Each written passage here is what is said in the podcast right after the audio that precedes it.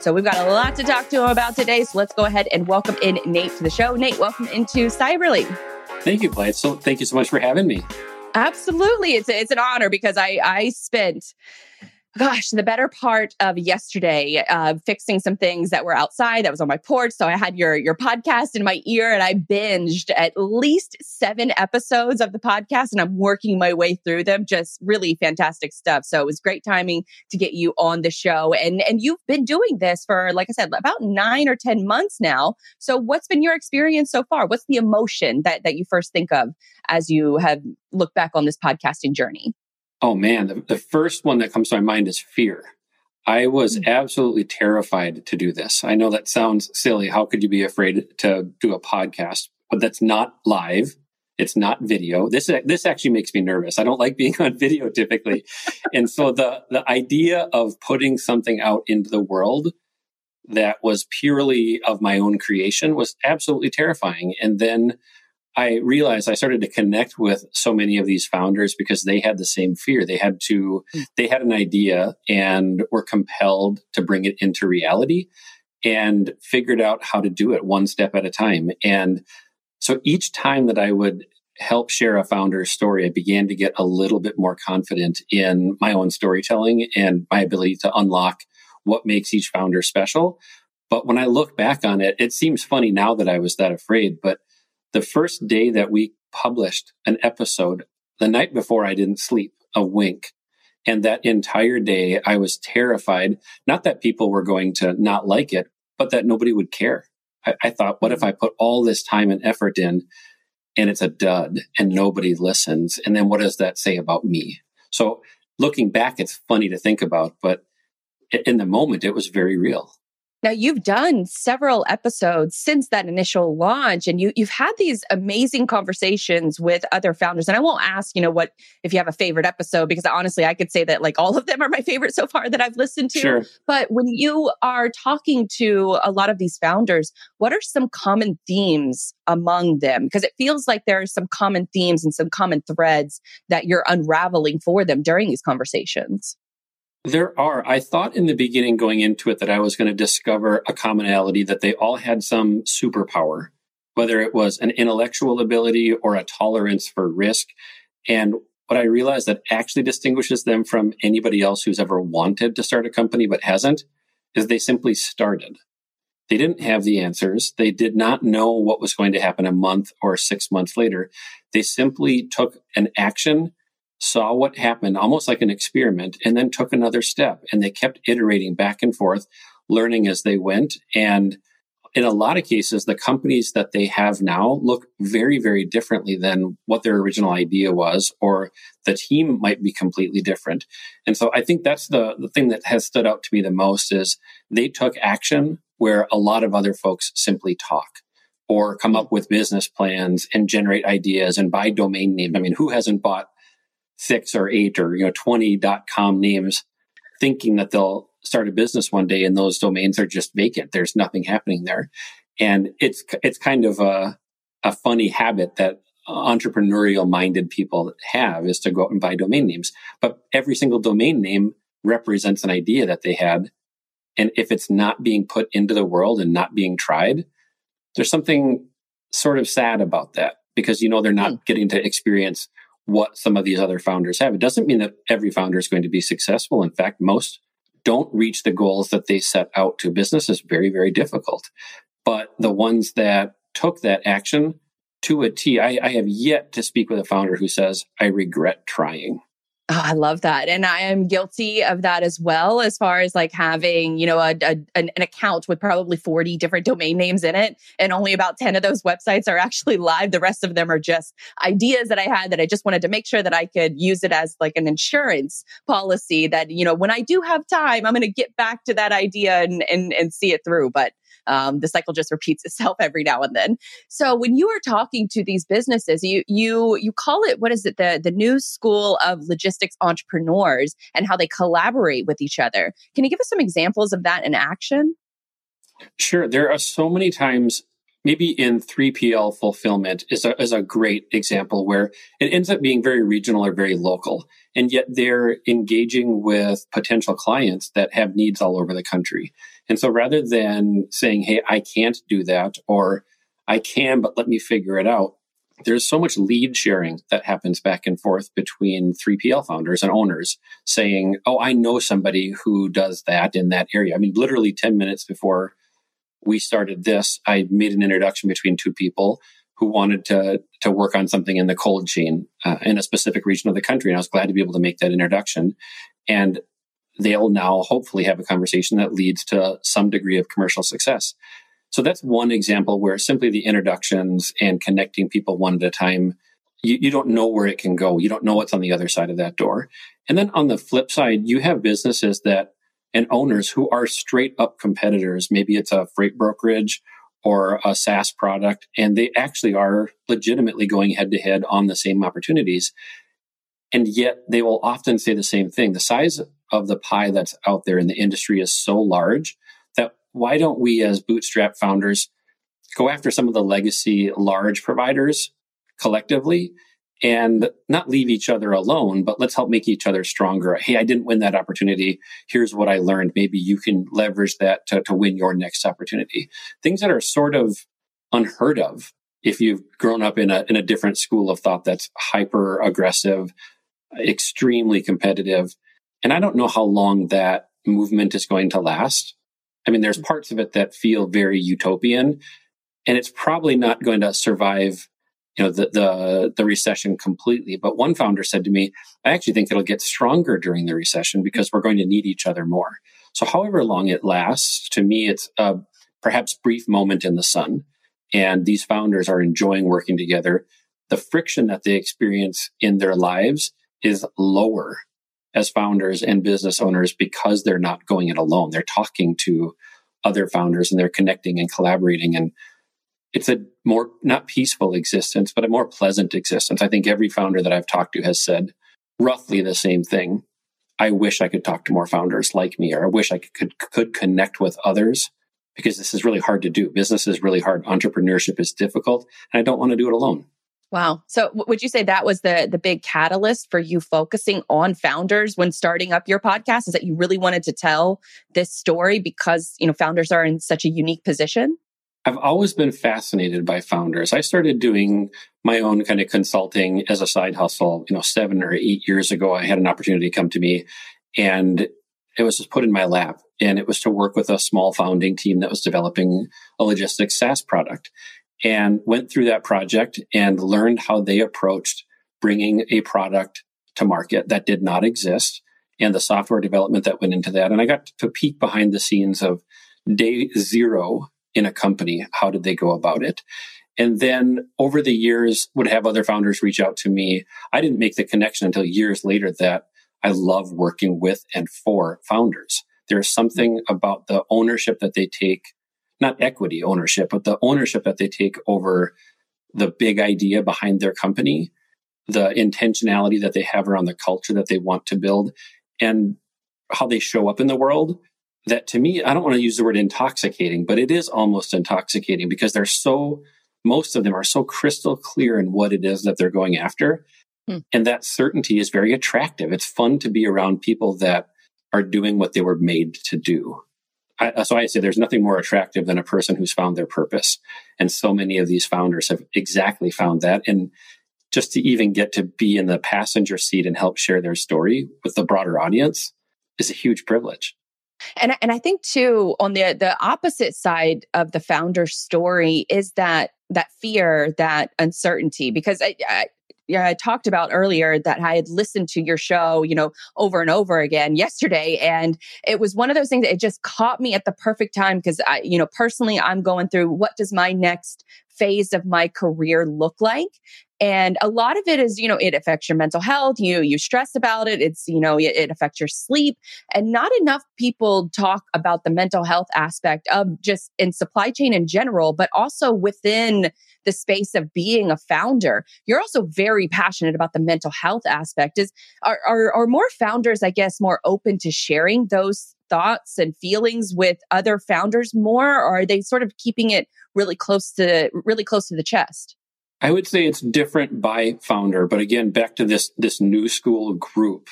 um, there's no common denominator about age or gender or you know any demographics that says hey you're more likely to be open about that versus any other demographic and so there are several that are still very tight-lipped and, and they're very private others are saying this is one of the most stressful and challenging things you can do in life is to start a business and, and make it successful with the pressures of economics and uh, most have families and outside obligations and eventually they reach a point, if they don't, or if they go it alone, they often eventually reach a point of either a burnout or isolation. And that isolation is a very dangerous place to be if you're struggling with mental health. Uh, to me, it's a very personal topic.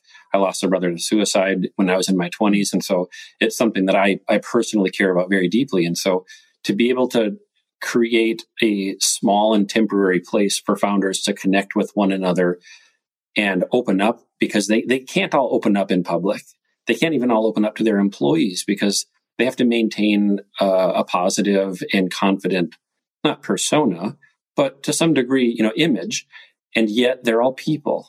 And I, I've had a great opportunity to bring several founders together in kind of private conversations where they can support one another and they they understand the challenge that the other person is going through and they may have just come out of the same storm that somebody else is going into and and they can offer you know technical advice too on whether it's banking or insurance or cybersecurity and not going it alone the feedback that i've heard is you know my spouse or partner is glad that i have other outlets to be able to share my challenges with rather than bringing it home all the time.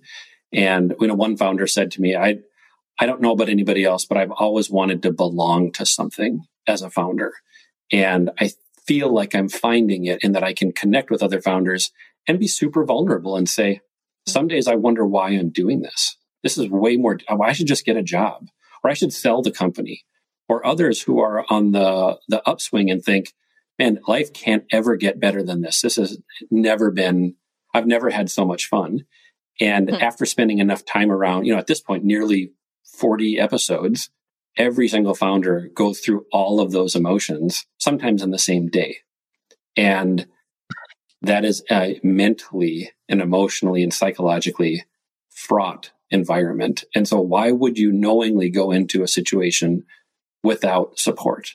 And especially when there's so much support available out there, whether it's hotlines or um, support groups or other founders. there is a ton of help out there, and people are genuinely interested in, in helping one another. So it's become sort of a unintended side effect of the Bootstrapper's Guide to Logistics is there is a community that is starting to develop and already has developed organically where these fascinating people are hanging out with one another and, and opening up to one another. And again, it's a privilege. I did not anticipate any of that happening. And I'm curious to see where it goes next because I, to me, it's play. I get to a front row seat to, to learn from some of the brightest minds in our industry who are doing amazing things and shaping the future of what supply chain is going to look like. And they're just people.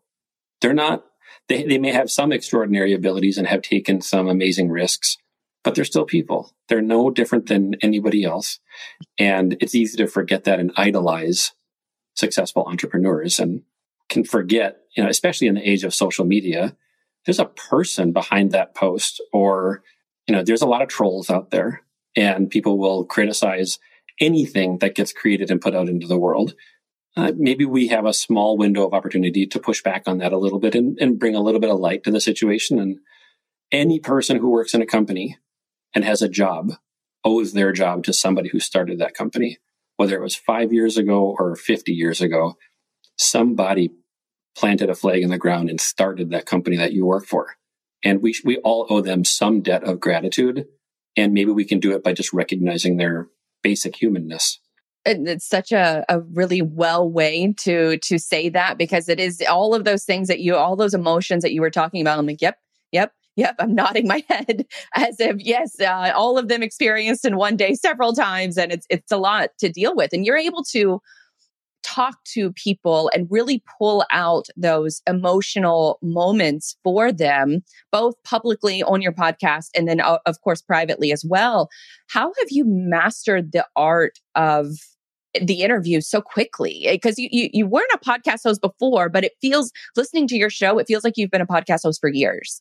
First, thank you. That means a lot to me because I actually recall reaching out to you in the early days and saying, I have no idea what I'm doing. I'm making this up as I go. How do I get better at this? And you were kind enough to to share some of your advice and and guidance when I was I wouldn't say drowning, but when I was questioning, is this is this working at all? I would say w- when things started to change for me was when I stopped over preparing. I really genuinely studied storytelling for six months because I thought there was going to be some narrative that I could tap into and every story was going to somehow fit this mold and I could repurpose it over and over and over. And there are some great storylines out there, rags to riches, good versus evil, uh, the Cinderella story, those kinds of um, narratives exist and they get retold in Hollywood all the time. I thought that was the right way to approach the show. And then I realized a few months in, all I had to do was ask a couple of questions and establish rapport and trust with the guest in a way that they felt comfortable revealing things in public that are very private and honoring their response and, and giving them a chance to, to reflect on their own journey. And I can share like very candidly before we record episodes and after we record episodes, the conversation goes all over the place. Um, I have cried with founders. They have cried to me mm. in private and shared, you know, their challenges or their successes or what they, what their hopes are for the next phase. And somewhere in there, the, the, the relationship shifted. And I began to not see founders as potential guests myself, but as people who are navigating a complicated industry and a challenging time in history. And if the best thing I can do to offer them support is ask a couple of insightful questions and give them a chance to uh, be themselves, unscripted. Um, it felt like a really simple way to honor them. Um, I don't mean to make it incredibly deep and heartfelt, but for me, it is. It is. Uh, it's a passion, and I'm an emotional guy, and so it taps into something that it's like playing tennis. The ball goes back and forth, and not every interview is like that. Not every conversation is is deep and meaningful. Sometimes it's it's difficult. Um, and other times it's like playing jazz and we're just riffing back and forth and we're on the same wavelength and magic kind of happens. And so how did we get there? I think we got there by me getting out of the way and simply learning to draw out what somebody else already had instead of uh, putting the mold on them that I thought the show should be like. And then it just stopped being a show. And then it was just a conversation. Hmm and who isn't willing and able to just sit down one on one and have a conversation? Who doesn't like to, to share their experiences? Uh, who doesn't want to be listened to? I want to be heard. I want to be listened to. And somewhere in there, we found something special. So when you eh, so you you start a podcast, you've never been a podcaster before and it's going really really well and you decide I'm going to start studying storytelling. I think in in your your 6 month recap episode which I particularly enjoyed, you talked about, you know, developing a system especially with with posting to social media, you studied copywriting. What did you learn during that process and what do you still have left to learn when it comes to producing a show? Is there is there any part of that process that you want to get better at or is it all the things? One, what you see, and same for your show, what you see is only 10% of the work that goes in. Mm. The planning and the scheduling, scripting, editing, promoting, that's the, that's the lion's share of the work that that goes unseen. I did not appreciate that in the beginning. I learned to appreciate it and then I learned how to automate and delegate. So I have a system built now where I have somebody else do my editing for me. I transcribe episodes uh, into writing so I can quickly breeze through it and try to find the nuggets that are the most relevant and then share those, promote them on Tuesdays, let everyone know that the episodes are out there and then stay connected with guests and founders after the show. Otherwise, it's just a transactional relationship. And that's not what I'm after. And I hope it's not what, what most others are after as well. So l- learning the, the basics of podcasting, it's not that hard. It's intimidating at first, but there's some technical and digital pieces that you have to learn. But there's tools for all of that. And it's almost free. There's very, very little cost associated with it. So if anybody has a topic that they know if someone handed you a microphone and you could talk for 30 minutes with no preparation about, that's what you should have a podcast on. It might be ballet. It might be baseball. It might be parenting, whatever it is. There's a topic that you care a lot about. Maybe you could have a podcast on that tomorrow. And there's in the logistics space, there is still room for dozens and dozens more content creators and podcasters and bloggers. The, the industry is too big for any one person to cover or even the, the wide and impressive group of people that are out there like yourself creating content right now. We're still only scratching the surface. So my encouragement to anybody who's watching is if you're really passionate about something yourself and you'd like to have a show, there's literally nothing stopping you from doing it. You could get it going in a week. And if you can get past one episode, you can get to two. And if you can go beyond seven episodes, that's the, the critical number. If you get a podcast going beyond seven episodes, it's going to have a, a high success rate. More than half die at the seven episode mark because people lose interest or they say what they originally set out to say, or they underestimated the, the back office and back end work of, of creating content. I've been fortunate to find a system and a structure that works for me and a schedule that I can f- slot it into my life in a way that's not super intrusive and feeds me instead of um, takes from me. And again, then it just becomes a sandbox. Then it's play because I love logistics. I absolutely love it. And I love working with founders. And so if you can find something, if you already have something like that, take a risk. And I promise a year after you start that, your life will look different. It, you will have new opportunities and doors open that you wouldn't possibly imagine could ever happen just because you took a risk. Amazingly well put. I wish we had more time to dive into more questions because I have about a million more. But where can folks, you know, follow more of your work, you know, subscribe to the podcast, all that good stuff? the bootstrapper's guide to logistics you can google that and you know whether you listen on apple or spotify of course you can go to the freightwaves page and check out the freightcast section there i'm on linkedin of course uh, twitter is logistics twit and please go ahead like and subscribe to the show and if you are a founder or you know a founder who bootstrapped their company please send them my way i'd love to help share their story Thank you so much, Nate. Wonderful conversation. I highly advise everybody to go subscribe to the podcast. We got it linked in the show notes as well as your social media handles. So thank you again for coming on the show. Thanks, Blythe.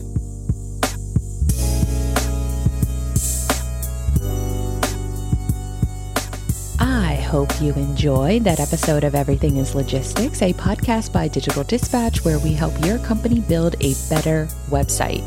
And speaking of my company, I founded it back in 2018, but we recently streamlined our website services plans. So if you want to check out how we can help you and your marketing team build a better website and connect those ROI goals, then go visit digitaldispatch.io.